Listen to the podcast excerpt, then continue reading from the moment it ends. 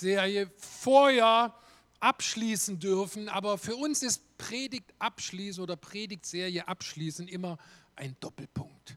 Es ist immer etwas, was uns unser Leben bereichern, was unser Leben in eine neue Herausforderungsebene bringen soll und dass wir damit dann im Leben weiter unterwegs sind. Nicht jeder war dabei und ich freue mich riesig über jeden, der uns heute besucht und deswegen möchte ich noch mal ganz kurz so äh, Rückblick äh, haben, äh, euch zeigen über die vergangenen Themen. Wir haben diese, Thema, äh, diese Serie geöffnet mit dem Thema, dass unser Gott ein verzehrendes Feuer ist. Das hat etwas mit Emotion zu tun. Ist es gut, dass unser Gott Gefühle hat? Ist es gut, dass Gott nicht irgendwie so ein technisches Wesen ist? Gott hat Sehnsucht, Gott hat Leidenschaft und weißt du, Gott kann auch eifersüchtig sein. Und diese, dieses Verzehrende in Gott hat etwas damit zu tun, dass er manchmal eifersüchtig ist auf Dinge, die neben ihm und dir stehen die irgendwo einen Platz in deinem Herzen gefunden haben, die beginnen dir so wichtig zu sein, dass Gott unwichtiger wird. Unser Gott ein verzehrendes Feuer. Zweitens unser Gott ein reinigendes Feuer und er ist wie so ein Goldschmied, der neben dem Siedetopf von dem Gold sitzt, ganz aufmerksam. Und er weiß schon, Feuer diese Herausforderungen des Lebens, wenn es mal heiß wird, wenn es schwer wird. Er weiß, dass das für uns etwas kostet, ihm macht es auch keinen Spaß. Aber Gott sitzt neben unserem Leben und er weiß, wenn wir durch Dinge gehen in unserem Leben, dann besteht die große Chance, dass Schlacken aus unserem Herzen, Schlacken aus unserem Leben, Dinge, die uns selber Schmerzen zufügen, Dinge, die uns blockieren, die guten Dinge Gottes zu erfahren, die blubbern an, an die Oberfläche und unser Gott nimmt das Sieb und er schöpft es ab und er reinigt unser Leben. Ist das nicht gut? Gott nimmt uns an, wie wir sind, aber er lässt uns nicht, wie wir sind. Unser Gott ist auch ein heiligendes Feuer.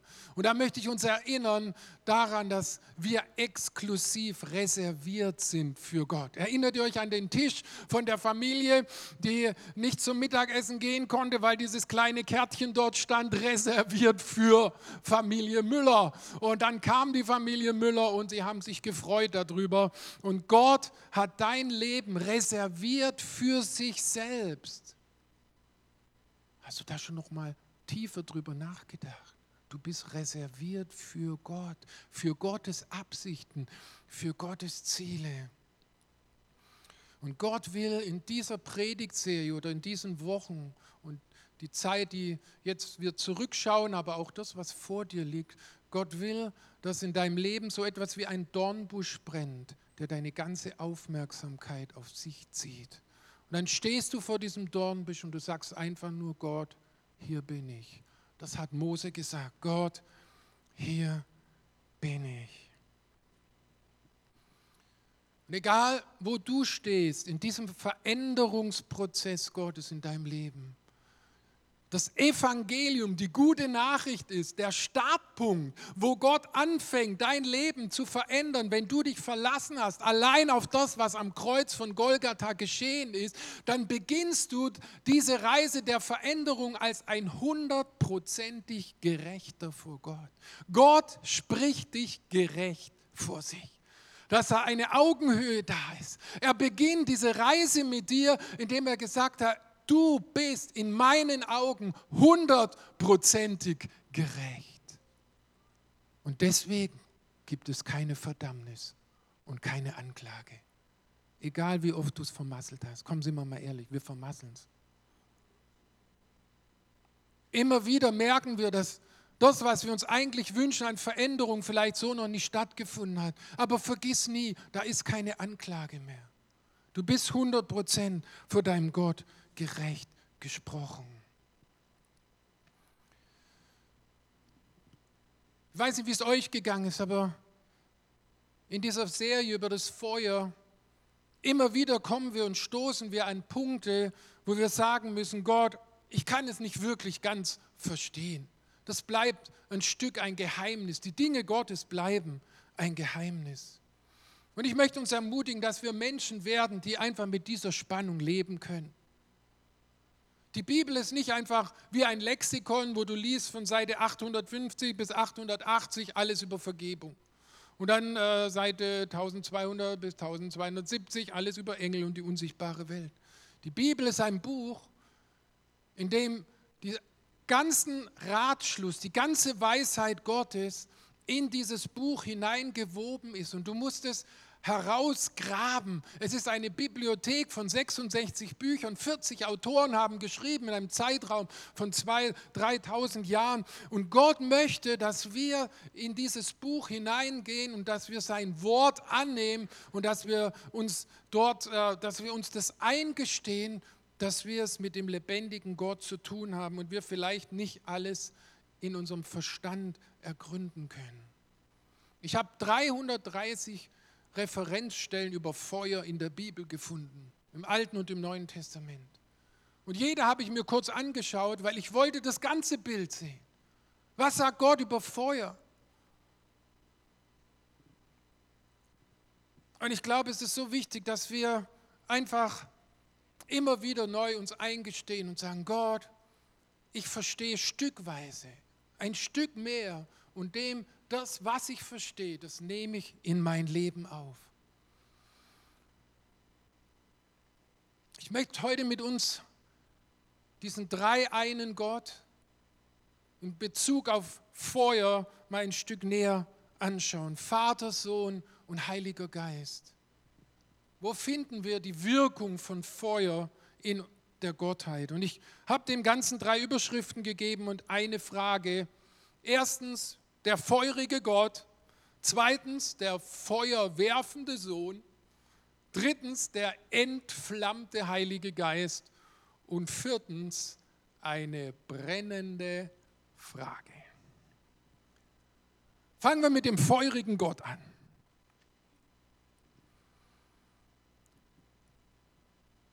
Gott hat ein Volk von ehemaligen Sklaven übernatürlich aus der ägyptischen Herrschaft befreit. Und das bedeutete für sie eine lange, lange Reise durch die Wüste. Sie waren nicht unterwegs in der fränkischen Schweiz, sondern in der Wüste. Da gab es kein Navi, da gab es keine Straßen und keine Wegweiser. Und Gott hat sie geführt mit einer Wolkensäule. Und die Bibel sagt uns, in der Nacht war die Wolkensäule eine Feuersäule. Stell dir mal das vor. Können wir darüber noch staunen, dass jede Nacht dieses Camp erleuchtet war von einer meterhohen Feuersäule? Also wenn ich zu solchen, äh, so ein... Äh, angriffslustiger Beduinenhäuptling gewesen wäre. Ich hätte es mir zehnmal überlegt, dieses Volk anzugreifen. Stell dir mal vor, ein Volk lagert da und in der Mitte eine meterhohe Feuersäule. Und wisst ihr was? Gott zeigt seinem Volk, ich bin mitten unter euch. Das müssen wir uns mal vorstellen. Ich meine, die haben gemurrt und haben so viel vom, vermurkst und vermasselt, aber die hatten Gott in ihrer Mitte. Und das jede Nacht, jeden Tag hat Gott seine Präsenz, seine Gegenwart im Feuer gezeigt. Und Mose erinnert sie mal im fünften Mose, er sagt, es gibt kein Volk auf der ganzen Erde, zu dem Gott aus dem Feuer gesprochen hat.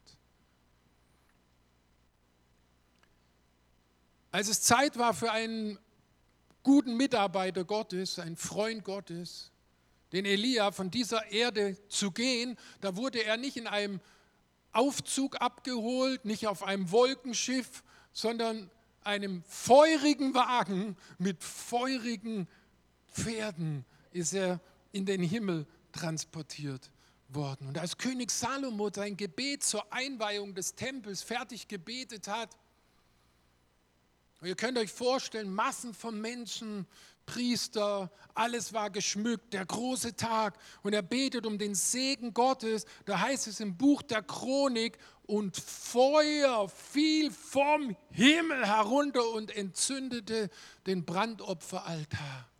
Gott zieht ein in sein Haus mit Feuer.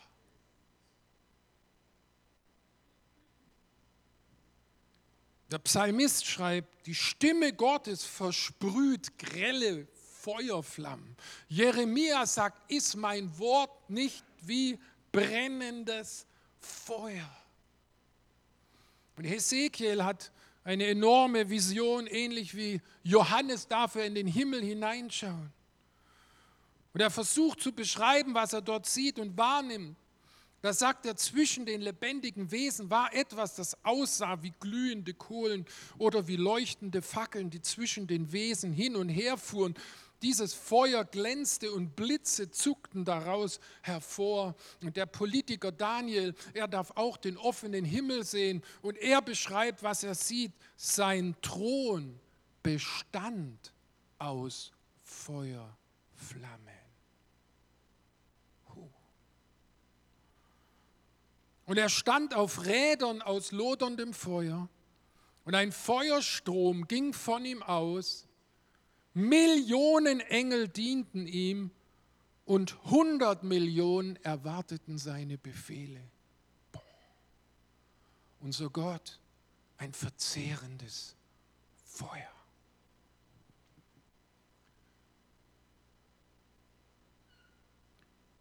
Wie wirken diese wie wirken die Persönlichkeiten, die göttlichen Persönlichkeiten, Vater, Sohn und Heiliger Geist, zusammen wenn es um die großen Themen, die Rettung dieser Erde, die Rettung der Menschheit geht.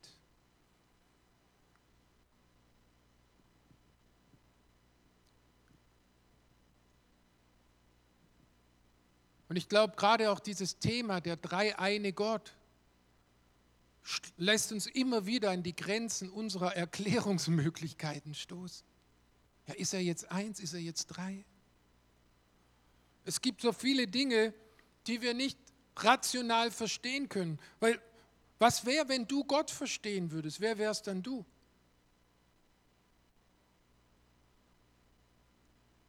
Wir sind seine Geschöpfe.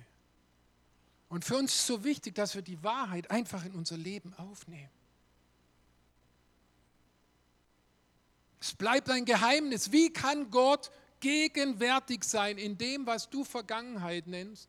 Und wie kann er genauso gegenwärtig sein in dem, was du Zukunft nennst? Wie kann Gott das tun? Woher weiß Gott, wer sich für ihn entscheiden wird und wer nicht, wo Gott doch jedem Menschen einen wirklich freien Willen gegeben hat? Wie ist das mit der unsichtbaren Welt? Könnten alle Engel, die es gibt, auf einen Stecknadelkopf passen? Wenn sie keine Materie sind, Geistwesen sind? Es gibt so viele Fragen. Und es ist so wichtig, dass wir eine demütige Haltung einnehmen. Und dass wir sagen, Gott, wir stellen uns unter dein Wort, nicht über dein Wort. Und wir bitten demütig und sagen, Gott, lass es mich mehr sehen, mehr verstehen, mehr erkennen, was du zu mir sagen willst. Und dann leben wir und nehmen wir diese Offenbarung, die Gott uns durch sein Wort gegeben hat. Was hat denn jetzt der Sohn mit Feuer zu tun? Und äh, wir haben ja schon eine Offenbarung gesehen, seine Augen sind wie Feuerflammen. Erinnert ihr euch? Johannes sieht Jesus als König der Könige und er sieht in seine Augen und seine Augen glühen wie Feuerflammen. Und jetzt lesen wir gleich einen Text, wo Jesus seine tiefe Sehnsucht, sein Herzensschrei, seine Sehnsucht zum Ausdruck bringt. Und das bringt mich zur nächsten Überschrift, der feuerwerfende Sohn. Wir lesen dazu aus Lukas 12, Vers 49. Ich bin gekommen, um auf der Erde ein Feuer anzuzünden ich wünschte, es würde schon brennen. Aber vor mir steht eine Taufe, mit der ich noch getauft werden muss. Und wie schwer ist mir das Herz, bis sie vollzogen ist.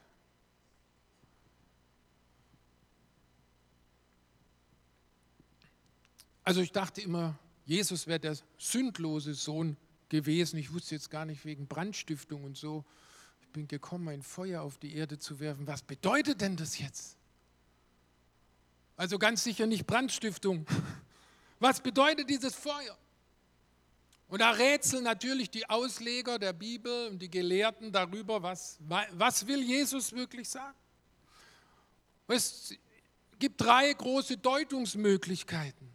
Die eine ist, Jesus spricht über das Feuer des Gerichts auf dieser Erde, die praktisch der Abschluss des Wirkens Gottes, hier alles im Feuer zu zergehen und dann kommt Gottes neue Welt und Jesus hat Sehnsucht danach. Eine andere Möglichkeit der Auslegung ist diese reinigende Feuer, dieses läuternde Feuer. Die dritte Auslegung ist, Jesus meint das Feuer des Heiligen Geistes.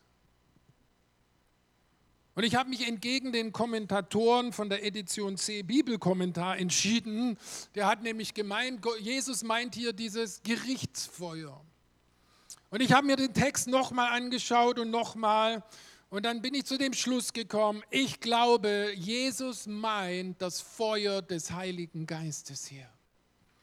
Und ich begründe das auch so, weil er leitet diesen Satz ein, ich bin gekommen um.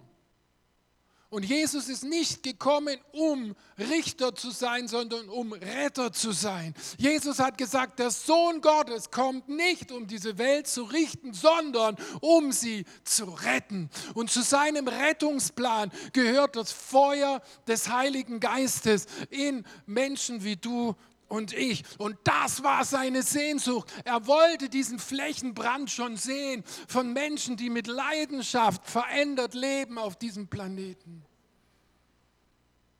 Wenn wir an das Pfingstfeuer denken, dann verstehen wir auch seinen nächsten Satz, wo Jesus sagt, aber vor mir steht eine Taufe, mit der ich noch getauft werden muss und wie schwer ist mir das Herz, bis sie vollzogen ist. Jesus weiß, bevor der Heilige Geist kommen kann, muss er diese Leidenstaufe seines Todes durchstehen. Erst wenn er durch Tod und Auferstehung zurück zum Vater gegangen ist, wenn er dort als König der Könige gekrönt sein wird, dann kann er den Vater bitten, den Heiligen Geist auszugießen auf diese Erde. Und er weiß, er muss noch durch diesen Geburtskanal hindurch und dann kann der Heilige Geist auf diese Erde kommen. Johannes sagt es wortwörtlich im siebten Kapitel, als Jesus alle Durstigen einlädt. Da sagt er, der Heilige Geist war noch nicht gekommen, weil Jesus noch nicht verherrlicht worden aber Jesus hat diese Sehnsucht. Es drängt ihn, dieses Feuer auf die Erde zu werfen. Er weiß, was mit schwachen, eingeschüchterten, zweifelnden, durchschnittlich begabten Menschen passieren kann, wenn das Feuer des Heiligen Geistes sie erfasst und sie erzündet, entzündet. Unsere Welt braucht Menschen, die wie Fackeln leuchten in einer immer dunkler werdenden und verwirrenden Welt, in dem wie Nebel oft die Orientierungslosigkeit auf den Menschen liegt und sie oft nicht mehr wissen, was ist jetzt richtig und was ist falsch und wie kann ich jetzt noch gut leben hier in dieser Gesellschaft, in dieser Zeit. Da braucht Gott solche Lichtmenschen, solche lebendigen Fackeln. Und deswegen schreit Jesus raus, ich wünschte mir, das Feuer würde schon brennen.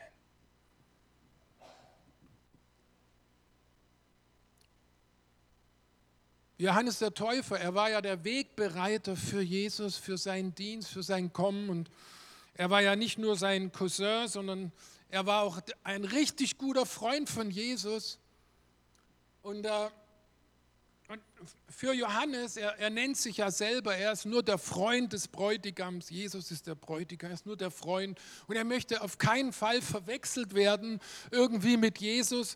Und da kommen wir jetzt zum zur dritten Überschrift, der entflammte Heilige Geist. Und da sagt Johannes der Täufer etwas über Jesus. Und er sagt, zu, er sagt zu den Leuten, ich taufe euch mit Wasser als Bestätigung für eure Umkehr. Wir werden ja bald hier eine Taufe haben, abends im Overflow-Gottesdienst. Die Taufe eine Bestätigung für eure Umkehr. Der aber, der nach mir kommt, ist stärker als ich. Ich bin es nicht einmal wert, ihm die Sandalen auszuziehen. Er wird euch mit dem Heiligen Geist und Feuer taufen.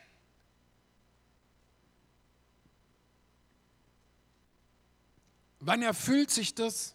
Wie ich schon gesagt habe, nach der Kreuzigung und Auferstehung, nach der Krönungsfeier gießt der Vater, weil Jesus ihn darum bittet, gießt den Heiligen Geist an Pfingsten aus über dem, was dann die erste Gemeinde wird, diese Gemeinschaft der Jünger.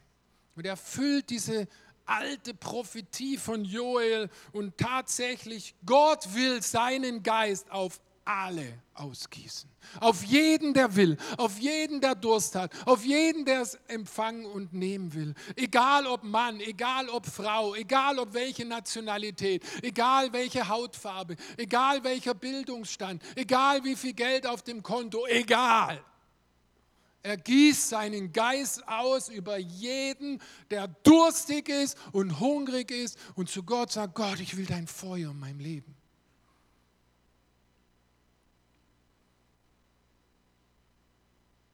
Was geschah da an diesem Pfingstfest? Es war ja ein jüdisches Erntefest, es war ein großes Fest, nicht eines der allergrößten Feste, aber es gab viele Pilger aus der ganzen umliegenden, aus den ganzen umliegenden Nationen, die da an Pfingsten nach Jerusalem gekommen waren. Wir lesen einfach nochmal diesen schon sehr bekannten Text, aber er ist immer noch wahr und deswegen müssen wir es lesen. Plötzlich ertönte vom Himmel ein Brausen wie das Rauschen eines mächtigen Sturms und erfüllte das Haus, in dem sie versammelt waren. Da erschien etwas, das aussah wie Flammen, die sich zerteilten wie Feuerzungen, die sich auf jeden einzelnen von ihnen niederließen. Und alle Anwesenden, alle Anwesenden wurden vom Heiligen Geist erfüllt und fingen an, in anderen Sprachen zu sprechen, wie der Heilige Geist es ihnen eingab. Der Heilige Geist kam auf jeden, da gab es keine Ausnahme, auf jeden, die dort versammelt waren, die dort gewartet haben auf das Versprechen von Jesus. Und wir lesen nicht, dass nach Pfingsten die Jünger alle zum Toupet-Shop gerannt sind oder Brandsalbe sich besorgt haben, sondern es war genau wie der Dornbusch. Es brannte, aber verbrannte nicht. Gottes Feuer zerstört nicht. Gottes Feuer bewegt dich. Amen. Nur wenige Tage vorher lesen wir von deprimierten, eingeschüchterten, mutlosen, hinter Türen eingeschlossenen Nachfolgern von Jesus. Und jetzt sind sie nicht mehr in dem Wartesaal, sondern sie sind unten auf der Straße zwischen den Menschen und sie erzählen über Gottes große Taten. Sie können nicht mehr aufhören und sie werden unterstützt übernatürlich von Gott, weil sie können diese Sprachbarriere einfach überspringen und jeder versteht sie. Das ist so wie wenn ein Franke auf einmal Schwäbischwätze kennt und äh, so etwas. Ja, ja, auf jeden Fall. Äh, beeindruckend.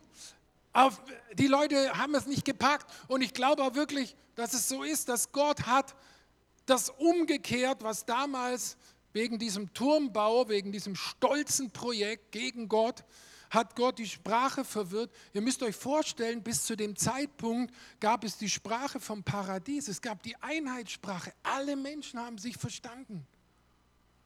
Und es ist wie, wie so eine Umkehrung davon. Gott musste dann die Sprachen so durcheinander wirbeln und wir haben ja jede Menge jetzt davon. Aber da an Pfingsten, das war wie so eine Botschaft, dass die Nationen sich wieder verstehen. Die Völker verstehen sich im Heiligen Geist. Und der, der Heilige Geist schafft eine interkulturelle, internationale Gesellschaft des Heiligen Geistes, in der jeder seinen Platz hat. Und ich glaube, das ist die Botschaft, auch politische Botschaft in Anführungszeichen, in unsere Zeit hinein. Jesus durch den Heiligen Geist schafft eine internationale Familie, die sich liebt und die sich wertschätzt und die sich achtet. Amen.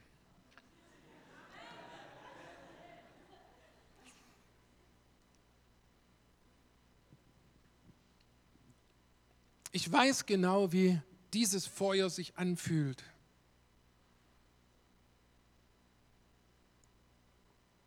Ich habe es erlebt. Ich war selber so der klassische U-Boot-Christ viele, viele Jahre. Sonntagnachmittag ging es auf Tauchstation. Und am Sonntagmorgen als Christ im Gottesdienst wieder aufgetaucht, um bis dann wieder am Sonntagnachmittag in ein verschämtes unter dem Motto, hoffentlich merkt niemand in meiner Klasse, dass ich Christ bin, dass ich Jesus Nachfolger bin. Hoffentlich merkt niemand in meiner Berufsschule, dass ich ein bisschen anders bin, ein bisschen anders denke über die Witze. Und so, so ein Typ war ich. Und dann bin ich ihm begegnet mit 19 Jahren, dem Feuer des Heiligen Geistes. Und es hat mich komplett verändert. Und bis heute ist in mir ein Verlangen nach mehr von Gott. Es hat nicht aufgehört. Wie oft sage ich zu Gott, mehr, mehr von dir, mehr von dir in meinem Leben, in meinem Herzen. Ich will, dass du mehr Raum, mehr Platz einnimmst. Dieses Feuer hat mich aus meiner Bequemlichkeit, hat mich aus meiner Tradition, aus meiner kirchlichen Tradition heraus katapultiert, hinein in Verantwortung. Ich bin Kleingruppenleiter geworden. Ich habe mehr Verantwortung übernehmen. Dieses Feuer hat mich aus meiner schwäbischen Heimat nach Niedersachsen bewegt. Dieses Feuer hat wie so eine Rakete eines Tages im heißen Sommer 1988 mich dahin gebracht, mit meiner erst ein Jahr bis dahin verheirateten Frau in dieser fränkischen Kleinstadt, die das Kleeblatt im Wappen hat, hier anzukommen und hier zu bleiben. Das ist das Feuer des Heiligen Geistes. Aber dieses Feuer hat nicht nur eine bewegende Kraft, sondern dieses Feuer hat auch eine trennende Kraft.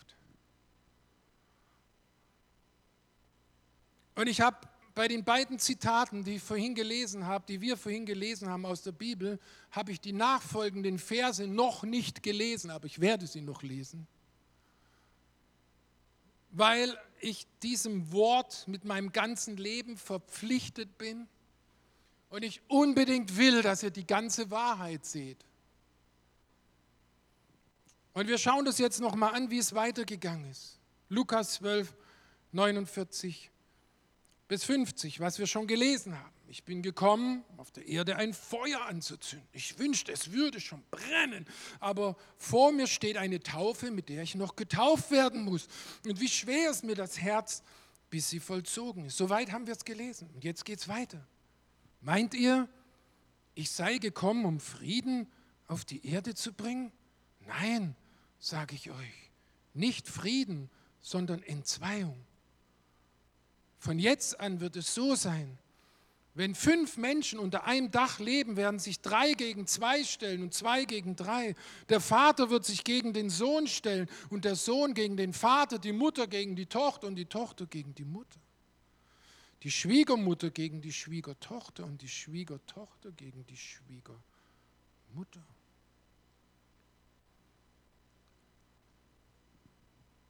Eine Bibelstelle, die man auch wieder so gründlich falsch verstehen kann.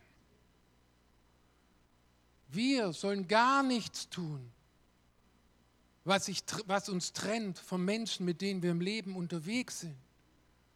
Wir sollen Vater und Mutter ehren, egal wie viel sie glauben oder nicht glauben. Wir sollen uns demütigen und wie die Bibel sagt, mit allen Menschen so viel an uns legt, im Frieden leben und die Beziehungen suchen. Wir sollen es ertragen. Wir sollen Gott darum bitten, wenn wir mit einem noch nicht Ehepartner, der noch nicht Christ ist, verheiratet sind, an seiner Seite bleib, zu bleiben und einfach Gott zu bitten, uns Gnade zu geben und diesen Weg mitzugehen. Wir sollen nicht die Trennenden sein, aber Jesus sagt, das Feuer wird uns trennen von Menschen. Er bereitet uns darauf vor. Wir sollen da gar nichts unternehmen, sondern es ist die Leidenschaft und es ist das mit Jesus unterwegs sein, was uns an einen Punkt bringen kann, wo wir merken, da gehen andere nicht mehr mit uns mit. Und viele von euch wissen genau, wovon Jesus redet. Stimmt?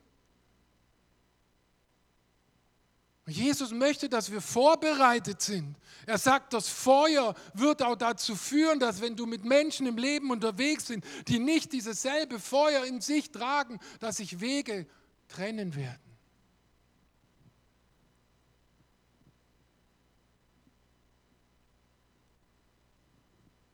Und es ist so interessant, dass auch diese Aussage von Johannes dem Täufer, es geht in einer ähnlichen Weise weiter, was wir nicht gelesen haben. Wir lesen noch einmal, ich taufe euch mit Wasser als Bestätigung für eure Umkehr. Der aber, der nach mir kommt, ist stärker als ich. Ich bin es nicht wert, ihm die Sandalen auszuziehen. Er wird euch mit dem Heiligen Geist und mit Feuer taufen. Und so geht es weiter. Er hat die Wurfschaufel in der Hand und wird damit die Spreu vom Weizen trennen. Das Feuer bewegt und das Feuer trennt.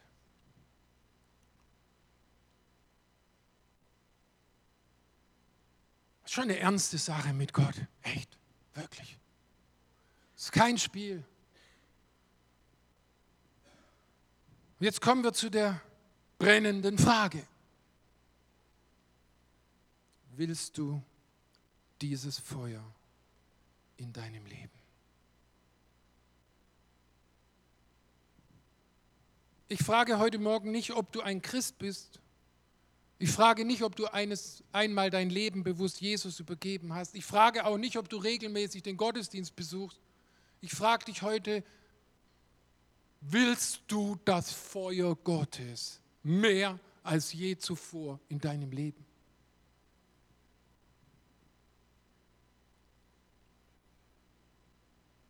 Willst du überhaupt, dass Gott dich mehr gebrauchen kann als je zuvor in deinem Leben? Willst du das?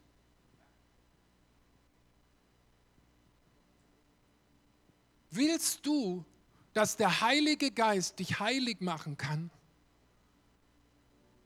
Dass er die Einstellung für Schuld und Sünde etwas mehr auf die Feineinstellung dreht?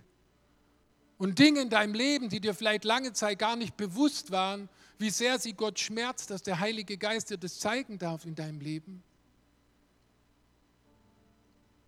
Willst du, dass das Feuer des Heiligen Geistes ein neuer Antrieb in deinem Leben wird und wo Ehrgeiz und wo Streben und vielleicht äh, äh Erfolgsdenken aus deiner Seele heraus zurücktritt und du überlässt diesem Feuer und diesem Wind des Heiligen Geistes mehr Raum in deinem Leben? und sagst, Heiliger Geist, führ du mich. Heiliger Geist, bewege du mich.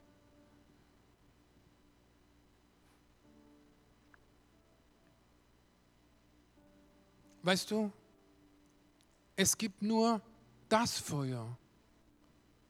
Es gibt nicht dein Wunschfeuer. Es gibt nicht dein Spezialfeuer. Es gibt nur sein Feuer. Es gibt nur seines. Und je mehr ich mich da eingelassen habe auf diesen Text und auf diese Worte und auf diese Botschaft, desto mehr habe ich verstanden, warum diese Inbrunst von Jesus dort ausgedrückt wird. Ich sehne mich so, dass das Feuer schon brennt.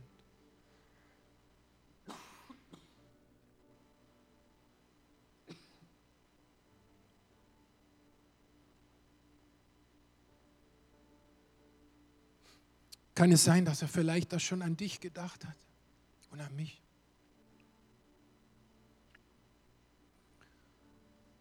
Dass er weiß, wie viel aus meinem Leben, aus deinem Leben passieren könnte,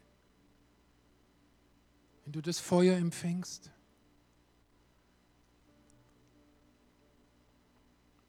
Weißt du, dass er immer an die denkt, die noch nicht zu seiner Familie zurückgekommen sind? die verlorenen Söhne und Töchter.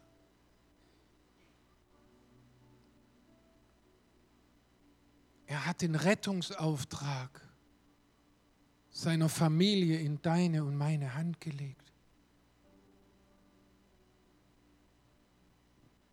Und wir werden das nicht tun, was wir tun sollen, wenn das Feuer nicht in unserem Leben ist. Wir werden es einfach nicht tun.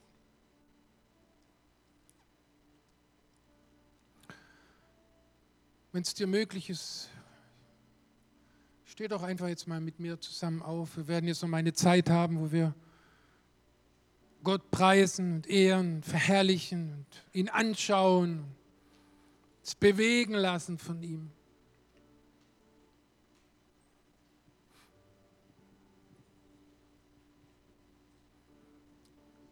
Gott wartet auf eine Antwort von dir. Und ich glaube, was für ihn das Wichtigste ist, dass die Antwort ehrlich ist. ja, vielleicht hört sich deine Antwort so an, Gott, hilf mir. Ja, hilf mir, dein Feuer zu wollen. Vielleicht bist du heute auch an so einem Platz, wo du sagst, ja Gott, es, ist, es, ist, es reicht, es ist okay. Ich habe ich hab mein, mein Licht immer unter so einen Eimer gestellt, den Eimer der Menschenfurcht. Da gibt es Dinge in meinem Leben, die sind so lang Bestandteil meines Lebensstils und ich weiß ganz genau, dass es der Grund ist, warum das Feuer nicht wirklich in meinem Leben mehr Raum hat. Und Jesus, ich gebe dir das heute. Ich lasse es heute los. Ich lege das heute unter das Kreuz. Ich sage heute Ja zu deinem Feuer. Komm, lass uns unserem Gott eine ehrliche Antwort geben.